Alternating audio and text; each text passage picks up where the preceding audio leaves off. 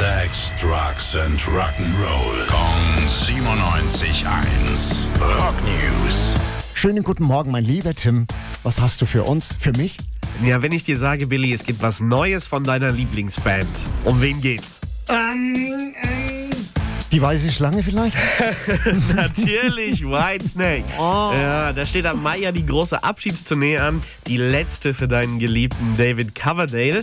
Aber er nimmt ja nur Abschied vom Touren. Er zieht sich noch nicht komplett zurück von der Musik.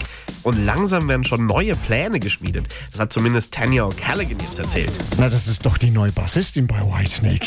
Die heiße Bassistin, ja. Die muss es ja wissen eigentlich.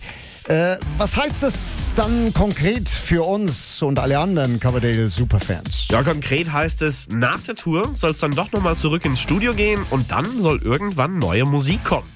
Tanya O'Callaghan ist sich nämlich ganz sicher, dein David wird niemals aufhören, Musik zu schreiben. Er sei nämlich eine Songmaschine. Ja, das unterschreibe ich, aber sowas von glücklich. Dankeschön, mein liebster Tim. Rock News. Sex, Drugs and Rock'n'Roll. Kong 97.1. Frankens Classic Rocksender.